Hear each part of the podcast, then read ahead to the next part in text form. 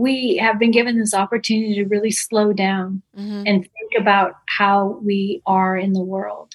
And here's an opportunity to slow down what happens immediately after death. Yeah. You know, there's this whisking away. And instead of that, there's actually an opportunity to sit with and be present in that person's life.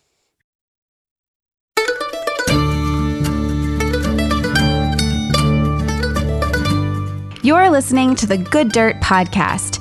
This is a place where we dig into the nitty gritty of sustainable living through food, fashion, and lifestyle.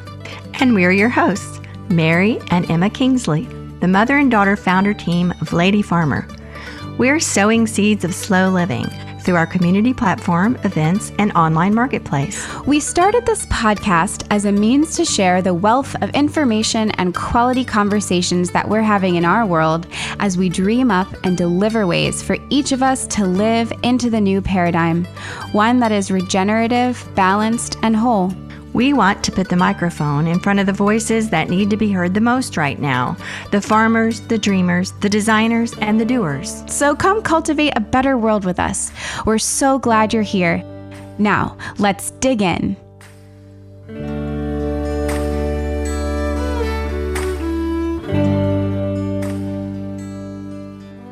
Hello, Good Dirt listeners. Welcome to a special episode of The Good Dirt. We wanted to get it in here because it's super timely, and uh, we're just so excited to talk to our friend Heidi today, especially as we move into Halloween weekend and All Saints Day, or All Souls Day, which is the day after Halloween. It's also Samhain, as it was known to the Celts. Yeah, so what's the connection between Halloween and Samhain? Samhain, spelled looks like Samhain, S A M A J I N, but Samhain is the Gaelic festival that marks the final cross quarter day of the year. It's the halfway point between the fall equinox and the winter solstice, and it marked the beginning of winter for the Celts. It was a way of celebrating the old year's death, so it was associated with ghosts and graveyards, which linked it to the eve of All Hallows, which is our Halloween today. So I guess that translates to the Christian calendar as being the day before All Saints' Day, which was a day to honor those that have died. And so the evening before was a time for the spirits to be out and about so to speak. Yeah, it was a time when the veil between this world and the next was more permeable. It was more transparent. There's less of a separation between this world and the next or the living and the departed. Yeah, and I loved Halloween when I was kid. I still love Halloween. It's just so fun to me. What are some of your favorite memories? Well, that's a good question, especially because as I say, I love Halloween. I really don't like being scared. so I like the fun parts of Halloween. And I think my favorite memories are just how fallish and autumnal the weather is and the crunchy leaves and obviously candy is really fun. Just running around with my friends that night, kind of having free reign of the neighborhood. I don't know, just feeling really like free and fallish. It's just so nostalgic, all of it. You know that scene in Meet Me in St. Louis when they all dress up and they go trick or treating and they actually, the little girl gets in trouble, but I just love that scene. I picture it when I picture Halloween. I picture the Halloween scene in To Kill a Mockingbird mm, when mm-hmm. she's coming home through the woods. I think it was Halloween night. It was a fall night, but that's so nostalgic to me. And it reminds me of when I was a kid, and you talk about not wanting to be afraid, but one of the things we did on Halloween, which was super scary, but for some reason thrilling, and we loved to do it, was we would go several blocks, gosh, up to the top of a hill and visit the Linville Graveyard, it was called. It was really, really old. It had graves in it from the 1700s and these old worn headstones. That were like, could you couldn't even like read them anymore? Just barely. Oh, yeah. You know, in the daytime, certainly not at night. But we would go up there and just scare ourselves to death. but it was just something we did. And so, did you do that like in general, or was that just at Halloween? Well, I think we'd go up there in the daytime sometimes. Yeah, it seemed like it was something necessary to do on Halloween night. Mm-hmm. Yeah, yeah. Ooh. Well, that's actually a great transition to today's conversation, which is about cemeteries or a certain type of cemetery, and specifically a conservation cemetery, which is a topic that I have heard a little about up until recently and just more and more about more recently. And I, I think it's a really pertinent discussion to everything else we talk about here on the podcast. And I'm really excited to bring this discussion to our audience. I just had such a lovely time talking with Heidi and I learned so much. And I'm wondering what stood out to you, Mom, about this conversation. I think Heidi was so articulate in her vision mm-hmm. of bringing people more in touch with their surroundings, with nature, not only in life, but in death as well. Mm-hmm. And also in making that accessible to more people, mm-hmm. that death is not this separate thing that's closed off, far away, untouchable. It's mm-hmm. something you interact with every day in these beautiful landscapes she's talking about during this episode. Yeah, you know, it's just occurring to me in this moment as we're talking that so much of what we talk about on this podcast is the industries that are between us and our very natural everyday experiences. And death is just another one of those things. I mean, I guess the fact that it is inherently uncomfortable and sad and all of those things, you know, it's unknown. We don't really know how to deal with it. It's easy to give that power away to literally an industry of, well, this is what you do. This is the casket mm-hmm. you buy. This is how you do the thing. And I, granted, you know, religious ceremonies, depending, of course, that's a separate conversation. But really, today we're talking about the physical parts of our body, what happens when we are gone, and what happens with that relationship of the body and the ground. And it's just so fascinating really moving. I thought this conversation was very moving. Yeah, and as we know from learning history in school, every culture has its own rituals and methods of dealing with after death. You know, mm-hmm. what to do with the body and the beliefs inherent in all that. And there's all different rituals and beliefs and traditions. And as we move into a time here when climate change is so very present and with us and in our thoughts and in our decisions about what we're going to do, it just seems really relevant and timely to think about for our practice to be more in partnership with nature yeah. than in separation or opposition to it. Right. So or something to be dealt with as opposed to something yeah. that can be done too. And she mentioned a few times that the practice of a natural burial or a conservation burial being in a way an opportunity to spend more time in that space with that loved one in a way that we don't get when we put up these separate these literally that's like logistics that separate us from right. our loved ones that have passed. Yeah, as in many practices in our modern culture. It's recent. It's only in our recent history that you would make a phone call right after someone died and have the body taken away and sure. all that's out of your hands from there. So yeah. in a way this is my maybe a harkening back yeah. to earlier traditions. And certainly an interesting conversation. It brings up lots of questions, lots of feelings, lots of uncertainties, mm-hmm. but certainly one worth, worthy of having here on our program as we talk about the Good Dirt. Yeah. So enjoy this conversation and have a happy Halloween weekend, everyone. Happy Samhain.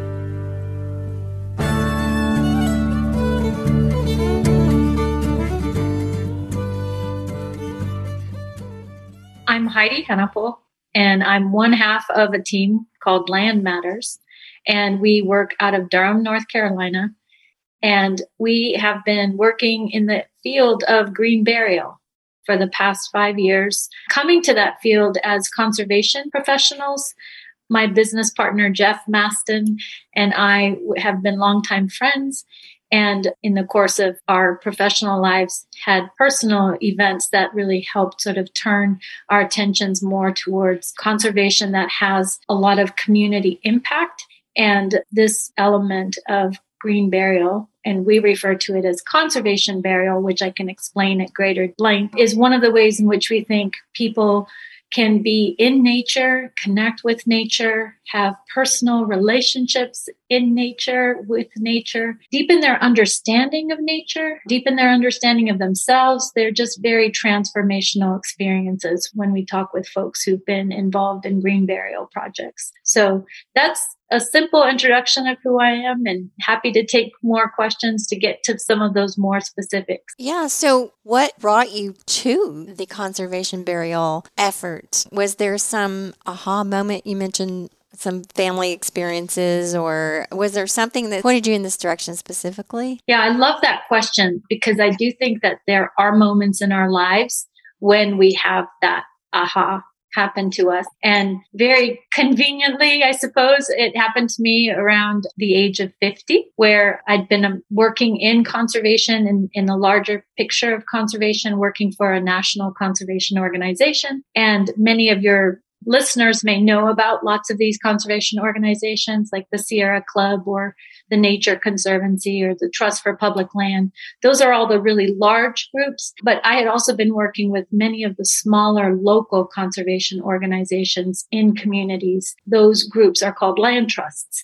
And mm. not very many people know about land trusts, but they're wonderful nonprofits, generally started by very passionate community citizens who want to protect their beautiful lands or waterways or native habitat. They're just really tremendous organizations working in communities doing this really important community work. And I was working for a number of them in the Southeast. And in 2015, my mother was diagnosed with a terminal illness. And that professional life of mine, I really had to sort of put up on the shelf. Luckily, I was in a situation where they had lots of family leave. And so I was able to pause my career in order to become full-time caregiver for my mom. And we brought her into our home for her final months and tried to surround her with as much family and friends and positive experiences and good food and slowing down of life too but to just really focus on what was important and meaningful to her. And that experience has really been at the front of where I am today, I think, because within that experience, I happened to notice that my mother really didn't want to talk about death. That's not a topic that we generally lean into. And she absolutely couldn't go there, wouldn't go there. And I respected that after much turmoil of my own, but I also struggled with that because death was all around us. Death had permeated my home. Some of my kids were still at home and it was just part of our conversation every day, but I just couldn't get anywhere in the conversation with her. And so I came out of that experience feeling as if I really wanted to figure out how to help people have these conversations, how to start these conversations. No, we don't need to sit in them all day, but it's so important, I think, to share with your loved ones your thoughts about what you think you want for yourselves towards end of life. And most importantly, what you want to do with your body after you're gone. And that's a decision that many people don't even know that they have to make. But mm-hmm. that came out of the experience and was pretty much the aha for me. Yeah, it's just not something you have on your list of things to do that day. Exactly. or the next day or the next. it's not comfortable. We actually don't know very much about what's possible. And it seems, I think now we have the internet and you can find out lots of different things are possible. But back in my time, there were sort of limitations. You were either cremated or, or you went into a formal cemetery. Yeah. And my mom had told my husband that she wanted to be cremated. Mm-hmm. And I think that that's actually, I know for a fact that more of us in the United States are seeking cremation than ever because it's number one, people think it's the most economical way, it's the cleanest, simplest way to go. But people also think it's the most environmental way to go. Yeah. And that's where the conservation burial movement comes in, is we're really trying to help people understand that there's actually another option, and that's green burial. And there are a number of different kinds of green burial nowadays. There's body decomposition, which originated out in Washington state and is starting to make its way across country. There's aquamation, which is a form of cremation that happens through water. And then there's green burial as, as we're practicing, which is simply returning our bodies to the earth in ways that we used to do for centuries before embalming came along. May I ask, can you go back a minute? And I think there's this assumption that cremation is the most environmentally sound thing to do. You just, you know, you're cremated and then you have the ashes and they can be put anywhere and they go back into the earth. So if you'd explain some of the issues with that that make it maybe not what we think it is. In terms of cremation, there's so much information online. People could really do a deep dive if they want to get very technical about it. I tend to paint sort of a broad stroke, mm-hmm. partly because our focus is really on natural burial. So there are folks in the green burial movement who are really trying to move people beyond cremation to see that there is this other option for burial. We feel it's very much a personal choice. And so if you are interested in cremation, make sure you do your research. It generally takes three to four hours to burn a body in a crematorium. There are lots of fossil fuels that must be used for that to happen. And then there are also toxins that can be released into the environment. So that's sort of a big broad mm-hmm. paintbrush where we feel that's less of an interest for conservation types such as ourselves who are really looking for ways that we're reducing fossil fuels and being more thoughtful about what we're placing into the ground. So you can take cremated remains and you can scatter them. People do this all the time. You can pour them into waterways. There are certain restrictions around that. So people would want to look into that before assuming that you can just toss them into the nearby river. We're really helping to try and create places for where people can bring their cremated remains. I don't know if you've read all the stories about the number of folks, the, the, tourist numbers that have been reaching our state parks and our national parks, especially during COVID. And that kind of impact over and over again is damaging over time. And I think states and even our federal government sometimes are having concerns for where's the money going to come from to help support these great, wonderful places. And if people are also spreading their ashes in all of these different places over time, that just becomes more impactful to those places. Mm-hmm. So we're really trying to help people rethink what a cemetery looks like. Mm-hmm. And instead of headstones and a manicured lawn that feels sometimes a little bit empty of people, mm-hmm. we're trying to envision nature preserves where within the nature preserve is a trail network for people to walk and hike on and there are picnic tables and sometimes in some of these there are existing buildings that were on these properties that are being repurposed for gathering spaces. Sometimes there are just the way the rocks are formed in a particular part of the land. You you step into that space and with the trees rising above you can just sense that it's a sacred space already without having to introduce something else into it. And that's really what we're trying to do is find these places around the country where there's special natural landscapes already existing and protect them number one, to create a nature preserve, and then number two, to enable green burial to happen within them. It's new. Yeah. It's different. So tell me what that might look like. Let's just say, let's have a hypothetical natural area space, mm-hmm. and it is a designated natural conservation burial space, and people are in there interacting, and you know, we don't have the rows and the headstones and the, the numbers and all that that think of when we think of a cemetery. So what does that look like? It just looks like a park. You don't know where people are buried. Could you be picnicking there on where someone's buried? Sure. It's a great question. It can look just like a park.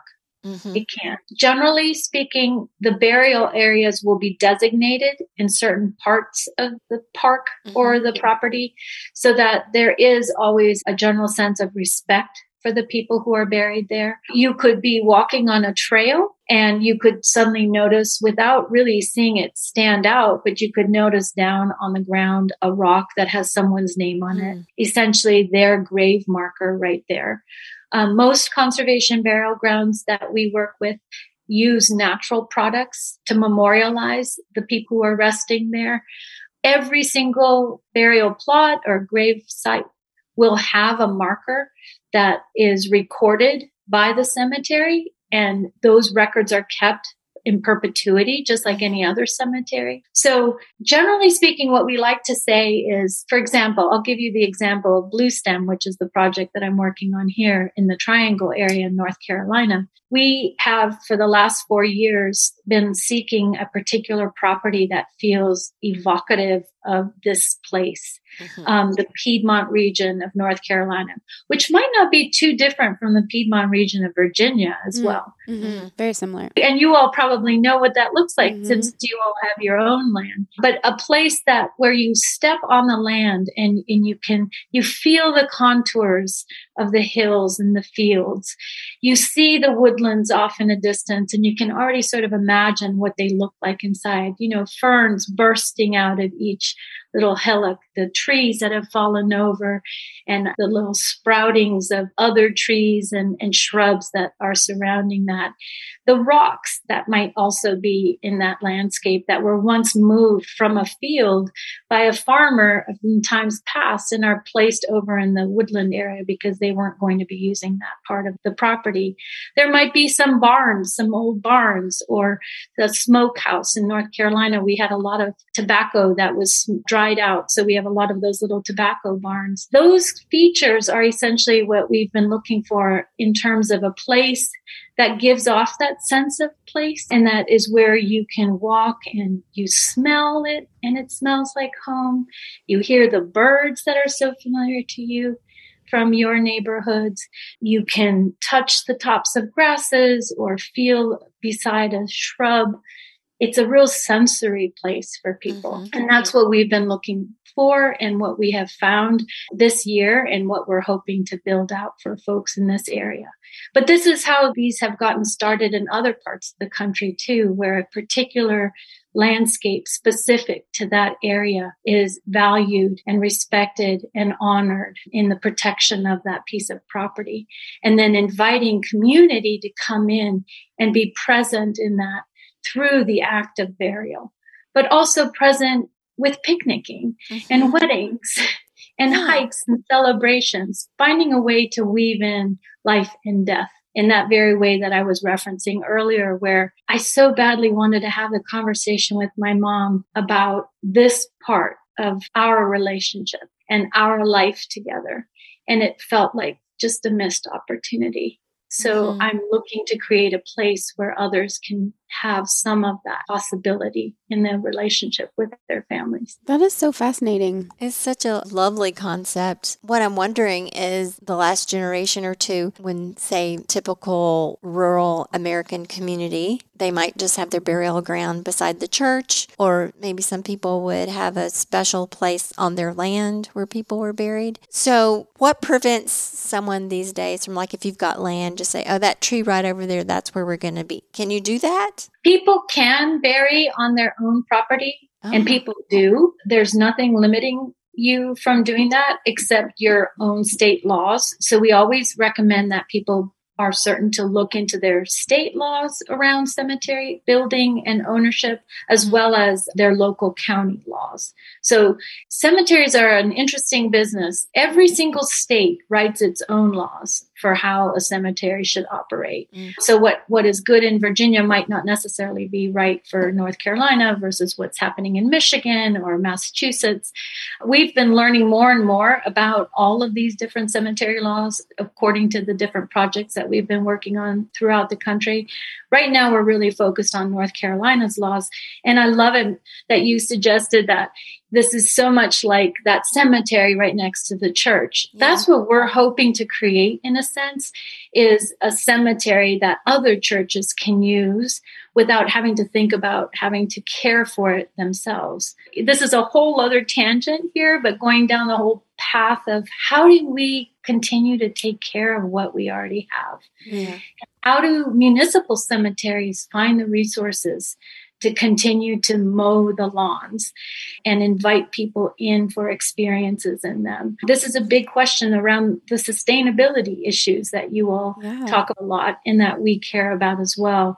We're looking to create a place that exists more naturally. Yeah. So we're not going to have necessarily a path to every single person's grave, but there will be pathways throughout the preserve for people to experience the wholeness of it. We're really trying to help people think about this as what you're contributing to with your death and your contribution to this place becomes a gift for the whole community and for your family and friends to return to over and over again because it's the experience of you because of you this place exists Wow, that's so beautiful. So, I have a couple of technical questions. So, Bluestem Cemetery that you're talking about, you're calling a Bluestem cemetery. Will it be designated? Is it designated as a park or preserve land, or it, can it be designated as a cemetery? I guess that's very specific to North Carolina, also. It's very specific to North Carolina. Okay. We're really calling it a place of worship, okay. a place that the entire space is a place of worship where we come and invite anyone into this place of worship.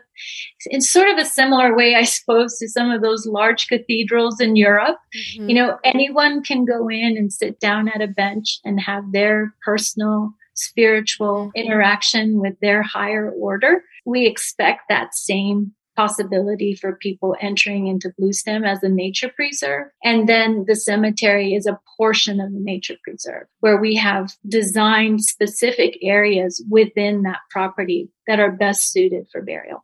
Burial can't occur everywhere. So I should scroll back and suggest that in some places, even if a family owns land, they might not be able to bury a full body in particular parts of the property. It just might be too rocky or there might be too much water on the property. So burying cremated remains really isn't much of a problem on people's personal property. But in the cemetery that we're planning for, we're going to have very designated areas for full body or cremated remains. So, and one more technical question about this full body natural burial. I've read on your website it's really like you pick a quilt or a special piece of fabric that you want to be wrapped in. And is that really what else entails this natural burial? So, this is one of my favorite parts of the conversation. I think you all might be really interested in this as well. I can imagine members of your community very interested in this.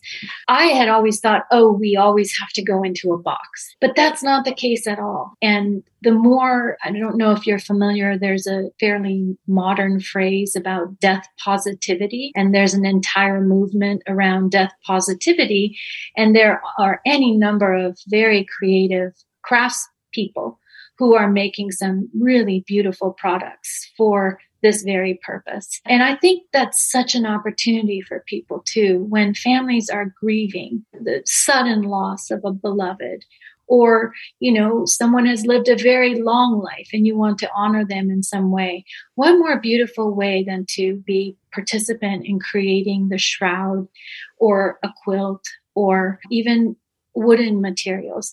You can be buried in anything that's biodegradable. Mm-hmm. so different kinds of woods can be used as long as they biodegrade and then what I've found particularly fascinating for me, especially with friends who are really interested in textiles, is this opportunity to create just gorgeous linen shrouds, simple shrouds. That's another element that's really important to us is simple is beautiful. It's why we don't want to introduce a whole lot more onto the land mm-hmm. because we already believe, as our tagline says, that nature is enough. Mm-hmm. And so a simple shroud wrapped, people use different sort of ribbons to wrap the body in these shrouds. And then covered in flowers is about as beautiful as I think it gets.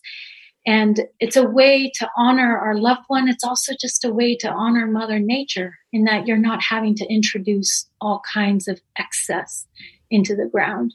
Wow, it's amazing. Yeah. You just dig a hole and put them in it? We dig a hole, generally three and a half feet deep, and then the body is laid into the ground.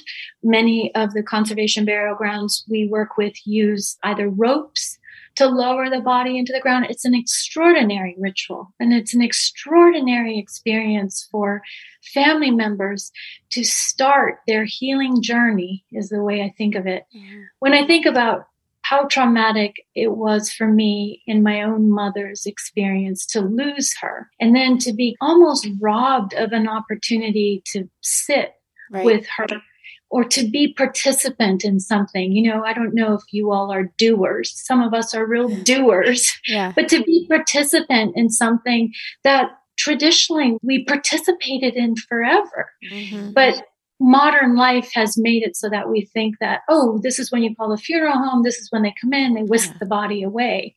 And that doesn't have to be that way. You can do the work yourself. You can work in conjunction with a funeral home if they're willing to serve as a guide. You also can contract with home funeral guides who can help guide you in that process. And it's just a tremendous experience we've witnessed for families, friends, for complete strangers even. This is something also beautiful. Is, you know, we people could be having a ceremony within one of these nature preserves specific to their family, but someone else in the community might have chosen that day to go for a hike mm-hmm. and they're walking, you know, sort of beside or nearby, maybe can see some of the experience aren't necessarily invited into it. But it's just a way for people to get that little bit closer to death mm-hmm. in a way that doesn't feel so scary, but mm-hmm. feels really natural to who we are. That's so powerful. I know that in past generations, preparation of the body after death before burial was a very important time. And you hear about the lying in, you know, the body would be somewhere in the home mm-hmm. for people to come sit and be with and view and all that. But as you were saying a moment ago, now the usual protocol is the death has happened. So you make a phone call and then the body's taken away. Mm-hmm. So is that dictated by law? I mean, you just said that doesn't have to happen. Is it? Do you have to make special arrangements? I mean, there's a lot of logistics. There's so many particulars and logistics exactly that we don't actually know. Yeah, a gray area in there. There is a lot of gray area. Yeah. Exactly. And I think what we always advise, because we are not attorneys, so we can't yeah. stand legally behind our experience, but we have experience in a number of different states and with our colleagues throughout the country working with families. Number one is there's so much possibility to do your own research now. Yeah. I think it's always helpful to be thinking about what funeral home might you work with if something were to happen in the future for any one of your family members. There are a number of sort of modern funeral homes coming online that are thinking more holistically around mm-hmm. funerals and burial. And so that could be a possibility for people. There are also a lot of folks in our area who have recognized the value that green burial can bring to their clientele. And so they're doing their own research and work to understand who is operating in the field. I would recommend that wherever your listeners are, that they look into what's possible for them, number one, through the state and then also through county laws. There are also these wonderful people called home funeral guides. Sometimes they're also referred to as death doulas yeah. who accompany family members through this process. And they can also guide you on the specifics and the logistics. We understand that for North Carolina, if it were now and my mom were in my home and she died, I could hold her here in my home for three days mm-hmm. and then she would need to be buried or she would need to go to a funeral home that has some sort of refrigeration process to in order to hold her body, uh, keep her body chilled. Mm-hmm. But individuals, family members can chill bodies on a particular type of ice and they can hold the body there in the home if they wanted to open the, the experience up to other family and friends. And those are powerful experiences, just mm-hmm. extraordinary. Not for everyone, yeah. but for people who have the courage for people who have the desire, for family members who are willing to offer that experience to their loved ones, it's just extraordinary. It's such a learning opportunity. And I personally think it's such a healing opportunity for folks that because the topic is so difficult, we don't spend time thinking about. Mm-hmm. But when it does happen to you, when you have lost a beloved, the opportunity to just have that little bit more time with them, even if mm-hmm. they're not fully here, mm-hmm. is very rich and full of possibility. So, people that you know that have done the full home funeral burial thing, what is or what are the possibilities for the body preparation that a family could do themselves? Right. So that's an outstanding question to ask. And that's where we're going to have to figure out who in your community might have the answer to that. Okay. okay. I am not at the moment, I have not participated in that. I know there are people who use different oils, mm-hmm. there's washing of the body that mm-hmm. occurs. I have a good friend who is part of the Jewish tradition and they have this extraordinary ritual that she has been leading for many, many years. That is extraordinary work. That is also very sacred work. Mm-hmm. But I don't feel like I'm the right person to ask to try to answer any of those questions. But let's make room for you to find yeah. someone who can. Yeah. And, and, if you need some suggestions, I have friends in North Carolina who do that work. Yeah. So I'd be happy to recommend people. But I feel that that's out of my league. Of course. So your your work comes in when the body is prepared to really for that last step to be put into the ground. That's right. And I can speak more to that. So we receive the body, we make mm-hmm. arrangements with the family, then we receive the body. And depending on how the family wants the experience, the service experience, mm-hmm. the burial experience to go, we guide them on that. We can transport the body to the spot and have the body resting there so that family can come to the burial spot, or we would make it possible that people could cart the body over to the burial spot. That this is how it's done in a number of different places. There's an extraordinary conservation burial ground up in outside of Nashville, Tennessee, mm-hmm. and they are fun to watch on social media. So if your listeners would like to follow some of their work, they are called Larkspur Conservation they do a practice that's very much a part of their experience where they lay flowers at the base of the grave and they almost like they build a flower mosaic.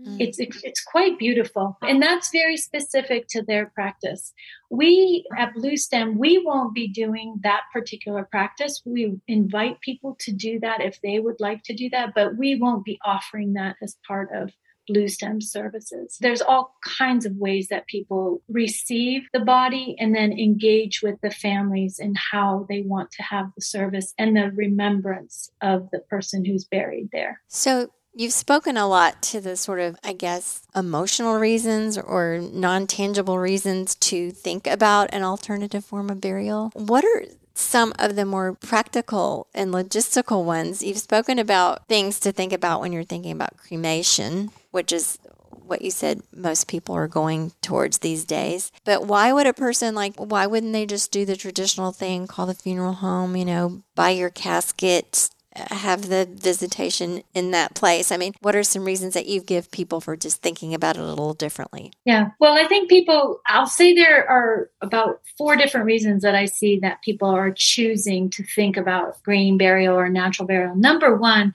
is that we're much more conscious of our environmental footprint than we've been in the past. Mm-hmm. And I feel like, in particular, these last two years, with so much happening in climate change, and so much happening with COVID and death.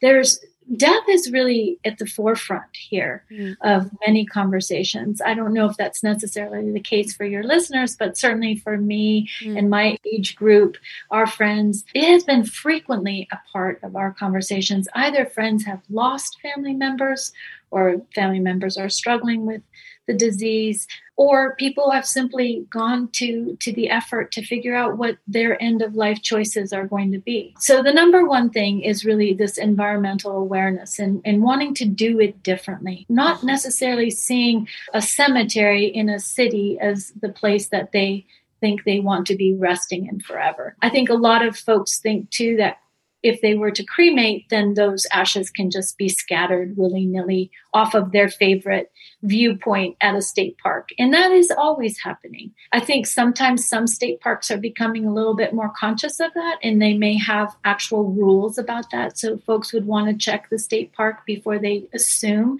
that that might be a possibility for them. I think people also are looking for something that's not fussy, that's mm-hmm. simple and that doesn't burden their families with a lot of choices. But my mom said, I just want to be cremated and thought that the decision making ended there. Mm-hmm. And in a sense, we all think that the decision making ends there. But there's actually one more decision to make, which is, well, what do the people who have your cremated remains do with them mm-hmm. afterwards? Because you probably have heard, just as we have heard so many stories of friends and family who have decided suddenly they're moving out of their home and like, oh, but wait, we've got to go find grandma. Yeah. Where did grandma go? I know she was in that particular box. Yeah. You know? And and then the memory of where those loved ones remains actually live in the home has been sometimes a little sketchy for people. So, um, this is just one more decision to make for your loved ones to say, okay, I want to be cremated, and this is where those cremated remains need to go. So that simple, unfussy, uncomplicated reasoning, I think is one more reason. You've heard me talk about how meaningful this ritual can be. And I think more and more people, especially baby boomers, I'll say, are really interested in having personal experiences for their loved ones when they go. They sometimes, and I'm hoping that part of my work is about turning sometimes into all the time, want it to have some positive impact. And conservation burial is exactly how you can have a positive impact. Your remains become part of this beautiful landscape that's protected. They become the reason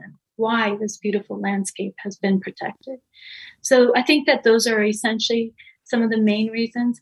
There's also economics in some of the conservation burial grounds uh, were many of us are working to figure out ways that this can be a more affordable option for people. One of the conservation burial grounds that we're affiliated with down in Florida very purposely makes the cost of burial in their cemetery equal to the cost of a cremation. That's not always possible for some of the other examples, but there's a real effort to try and make this accessible to everyone. Oh, thank you. I'm interested in addition to more so your specific project with Bluestem, what have been some of your or what are some of the main challenges that you guys are facing in getting to this really amazing oasis that you've painted for us that I can't wait to see come to fruition? Yes, you're so wise to ask about the challenges, Emma, because as you were pointing out earlier, any of these grand ideas that we have in the world do come with many challenges. And for certain, there are lots of challenges in conservation burial. For us personally, some of the challenges are financially. It does cost to create places like this. And in North Carolina right now, particularly in the Triangle Triad region, which is where we're located, essentially between this property that we have found is actually in some ways between Greensboro and Durham, if people know that reference. The Triangle in North Carolina is Durham, Raleigh, and Chapel Hill. And now, with so many more people moving into the area, all of those metropolitan areas are just starting to bleed into one another. It's why you often hear people talk about Raleigh, Durham. We aren't one place with two names. We are two very distinct cities, but because we have the population is just growing so exponentially around this area, there is that sense. We're a blended community. Land costs it's expensive. We have looked for many years. We had conversations with many different landowners. Some landowners were pretty interested in this. Some actually started to see the goblins and the ghouls mm. and the zombies. Um, so it's a new concept. That's actually a challenge. And then I will say also another challenge is the structure under which we will be operating. We're creating a nonprofit for Bluestem, and we are doing that partly because we are nonprofit people. We've been working for nonprofits most of our lives. And we see it as a real community asset. And so we're hoping to create this vision and this place that ultimately will be run by members of the community serving on a board. That's another challenge. It takes a lot of work to build those and lift them off the ground and find the right people to sit in the seats. And then there are challenges with zoning and with laws in different states. So different states will have different requirements and restrictions that you have to work with. We have a lot of folks who get very excited about this idea and contact us and say, Oh, I'm going to make one of these happen in my backyard. And we really subscribe to specific standards for conservation and also for cemetery operations. And the place where we check back on those standards are either the standards that land trusts operate under or the standards that were defined by the Green Burial Council. So that's a good place. If your listeners are intrigued with this, it, that's a great place to start their exploration. The Green Burial Council is a national nonprofit that serves to educate people about green burial. and has helped to define standards for three different types of green burial. And I'll just say a little bit about that because I think that's probably interesting for folks. There are three different categories. The first one is called hybrid cemeteries.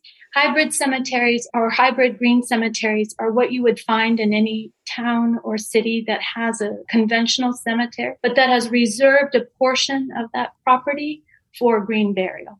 So green burial is mixed in with the way we have been doing burial for years with embalming and caskets and steel and vaults. Then there are natural cemeteries, and those have been designed specifically to be simple, small, where green burial can occur, and no other embalming or metal caskets or steel or vault occurs in that space. They're all natural. And then there are conservation cemeteries, which is what we're doing, which is essentially a natural cemetery, but going a step further on conservation land. So part of the purpose of that cemetery is establishing it in a place that's being protected forever and is slightly larger. So conservation cemeteries generally are around 20 acres in size. They can be five acres if they're adjacent to other protected land. But that's part of the reasoning behind conservation cemeteries is our interest is in seeing more land protected with the cemetery. So I'm fascinated by what I'm hearing. Never heard of this before, but it's just sort of coming to my mind as you're talking. The overlap between the principles of permaculture and mm-hmm. burial. Do you know of anybody that's working with that or, or implementing permaculture principles into these areas that have been set as conserved for this purpose? That's a really good question. And I think it's possible I do know of someone. I probably can't name them because sure. I don't know for specifics. Yeah. But it's great to make that connection. And that's partly what we hope our vision will evolve with is we're looking at 90 acres. It that's a significant yeah. property. Yeah. And there's portions of that property that will allow for burial. There's portions of the property that will be available for trails. There's also portions of the property that are in agricultural fields. And it's possible that we are able to develop a partnership somewhere down the road where someone would want to take care of those lands. We love to see that. Mm-hmm. Where these compatible activities are operating side by side and bringing life into the project because this is the other thing is we want to create a place that's for the living and the dying yeah. it is indicative of how we're always living and and dying yeah. every day. That's amazing. So, can you ever see a scenario where, for instance, there's a natural burial area and then it has an orchard in it? So that's actually producing food. So it's like full circle, or does that just freak people out, or is that a thing? it's a great question. And I, I love that you asked, does it freak people out? I think it does both. Yeah. You know? I think it does freak some people out about uh-huh. that prospect. And I think it's also possible that there's a portion of bluestem that we've already been imagining fruit trees on. I'm not sure that it would be the first place where we would bury, but ultimately it could be a place where we bury. We think about these projects very long term, way mm-hmm. past our own lifetimes. So, you know, I'm a grandmother. I want to spend time with my grandkids. Mm-hmm. I don't know how much longer I have into actually running a cemetery, but I certainly want to create a place that can exist beyond my life mm-hmm. and that others can pick up where we have started something. So I, I do think that there's lots of overlap with permaculture and considerations around that, especially as more and more land land is is a treasure. And that's part of one of the reasons why we're we've been so passionate about this ourselves in this area. We have so many people moving into this region and there's just more and more development. And these landscapes are starting to disappear. Yeah. and where bluestem is currently planned is just this beautiful farming community. The families who have been farming there have been farming for four generations. Mm-hmm. And we want to try to protect that landscape as is with knowing that it costs money to protect landscapes and costs money to keep things well stewarded. But that's where the cemetery comes in. It will help to support that stewardship effort. Well, speaking of the beauty and value of the land, what does the good dirt mean to you? The good dirt. I love that phrase. That's your phrase for your podcast. Yeah, that's right? the name of the podcast. Yeah. right. It's funny. We all must have a really personal connection to dirt because when Jeff and I were first thinking about this project, I kept saying, Oh, we can just tell people to get in the dirt with us. Yeah. I love that. Oh, that's wonderful. that was going to be that was its very very early tagline. Bluestem, get in the dirt with us. And then some friends said to us, "Oh, that might be rushing things a little bit. might be assuming too much." So it's become it's more graceful. I hope nature is enough. But you know, the good dirt for me really is Mother Nature. The good dirt is what we owe her in taking care of her and what she has provided for us for centuries and eons and what we want to keep possible for the next generations. I have a almost 3-year-old granddaughter and it stresses me out to hear about our planet. And yeah. so what can I be doing today that can make for a place where there's clean air to breathe and fresh drinking water and fields that we can farm and fields where we can walk and bury our loved ones and places to play in. Because she loves to be outside and she will go into any stretch of woods and just start running. Mm. and I think to myself, I've never quite said this to my daughter, but I think to myself, she is a product of this family that she just loves to be in nature. That's what the good dirt means to me. Oh, that's yes, lovely. Yes. And there's the saying, ashes to ashes, dust to dust. It's just really the whole idea of the natural green burial is just bringing the whole thing full circle. Right. You know, our tradition of putting people in boxes and steel and all this sort of thing is kind of a denial of that. You know, there's all kinds of beliefs and traditions that go into this. I'm not I'm not questioning that or but when you really think about it, that's the ultimate journey and now there are reasons to practice that in a more intentional way, I guess I should that's say. Right. Because our world is changing and we do need to do our part with yeah. our responsibility to the earth and the good dirt. Yeah. Well, and like you said at the very beginning, we have been given this opportunity to really slow down mm-hmm. and think about how we are in the world.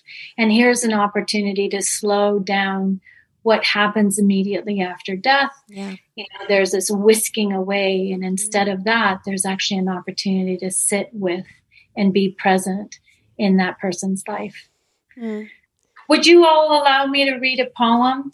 We would love that. Yes, please. Because there is a wonderful poem by this beautiful poet named Grace Butcher. And I think of this poem almost every day. And it fits for me in terms of what we're doing. If we could, like the trees, practice dying, do it every year just as something we do, like going on vacation or celebrating birthdays, it would become as easy a part of us as our hair or clothing. Someone would show us how to lie down and fade away as if in deepest meditation, and we would learn about the fine, dark emptiness, both knowing it and not knowing it. And coming back would be irrelevant.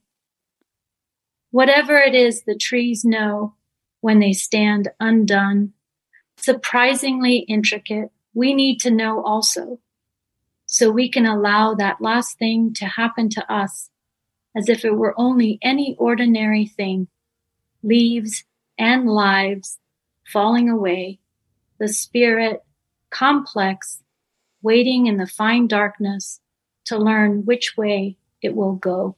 Thank you. That was beautiful. That was really You beautiful. said Grace Butcher? Grace Butcher. She's a favorite. Oh, wow. We'll have Very to include meaningful. that in our notes. Yes. Is there anything else, Heidi, that you want to leave with our audience? Or let's see, we've done a lot of name dropping, but maybe a little bit more specifics of where people can find you or anything else about if they're interested in any of this. Sure. Number one, thank you so much just for the time together and the fun conversation. And thank you for your work that you're oh, doing, thank you. Farmer, and for your community. It just is lovely. And so um, I think so nourishing for all of us. So I think really, if you'd like to learn more about green burial in general, definitely look at the Green Burial Council. If you'd like to learn more about conservation burial, we helped form a nonprofit that is helping to educate people and provide resources and offers webinars and just a general community of practice. And that's called the Conservation Burial Alliance. And then if you'd like to learn more about Bluestem, you can look us up at bluestemcemetery.org. We're in the Triangle and we're fundraising for the property right now. And we're hoping to open in the spring of next year. And if you'd like to learn more about us, we are Land Matters and you can find us at thelandmatters.com online. Oh, that's a good name. Yes. Thank you so much. thank you so much for being on the show today, Heidi. We look forward to speaking with you again sometime soon. Yes. Wonderful. It's really, really fascinating and informative discussion. Thank you so much. You're welcome. Bye-bye. Bye.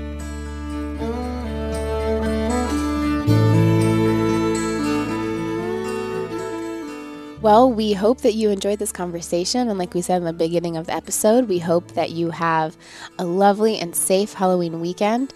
And we'd also love to remind you that you can join us anytime in the Almanac at ladyfarmer.com. That's our online private Lady Farmer community where you can meet other Good Dirt listeners and members of the Lady Farmer community and share and discussion, ideas, inspiration we post every week different recipes, how to's, articles. It's a really fun place to be. And if you haven't seen yet our Slow Living virtual retreat coming up in December, we would love to see you there as well. I do want to say thank you again to Heidi. Yes. For a really relevant and interesting and heartfelt conversation, which I really enjoyed. Yeah. Have a beautiful Samhain all. Yes. Bye bye. Bye bye.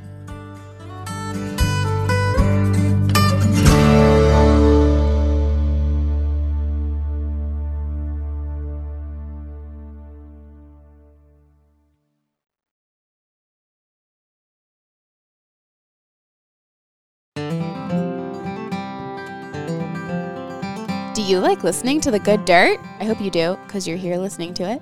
And are you looking for more good dirt in your life and a community of slow living enthusiasts to connect with, all while supporting your favorite sustainable living podcast?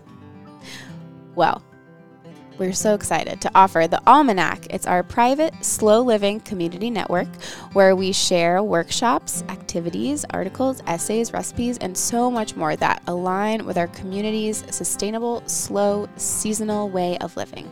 As a member, you'll have access to information sharing and discussions on numerous topics of interest through online threads and frequent live virtual gatherings. Members receive access to a virtual community of hundreds of other slow living enthusiasts as well as Almanac exclusive events, workshops, recipes, playlists, online gatherings, and a book club. We offer seasonal activities and ongoing discussions on a variety of topics to guide you on your slow living journey. Also included is 10% off the Lady Farmer Marketplace year round, numerous resources and more, and discounted Lady Farmer events, including the Slow Living Retreat. As a Good Dirt listener, we are excited to offer you 20% off your monthly membership and three months free, which is basically an entire season, if you sign up for the year. So go ahead and go to ladyfarmer.com slash community to sign up with this special offer just for Good Dirt listeners. Yay! That's ladyfarmer.com slash community to sign up for 20% off a monthly membership of the Almanac or three months free if you sign up for an entire year. That's ladyfarmer.com slash community.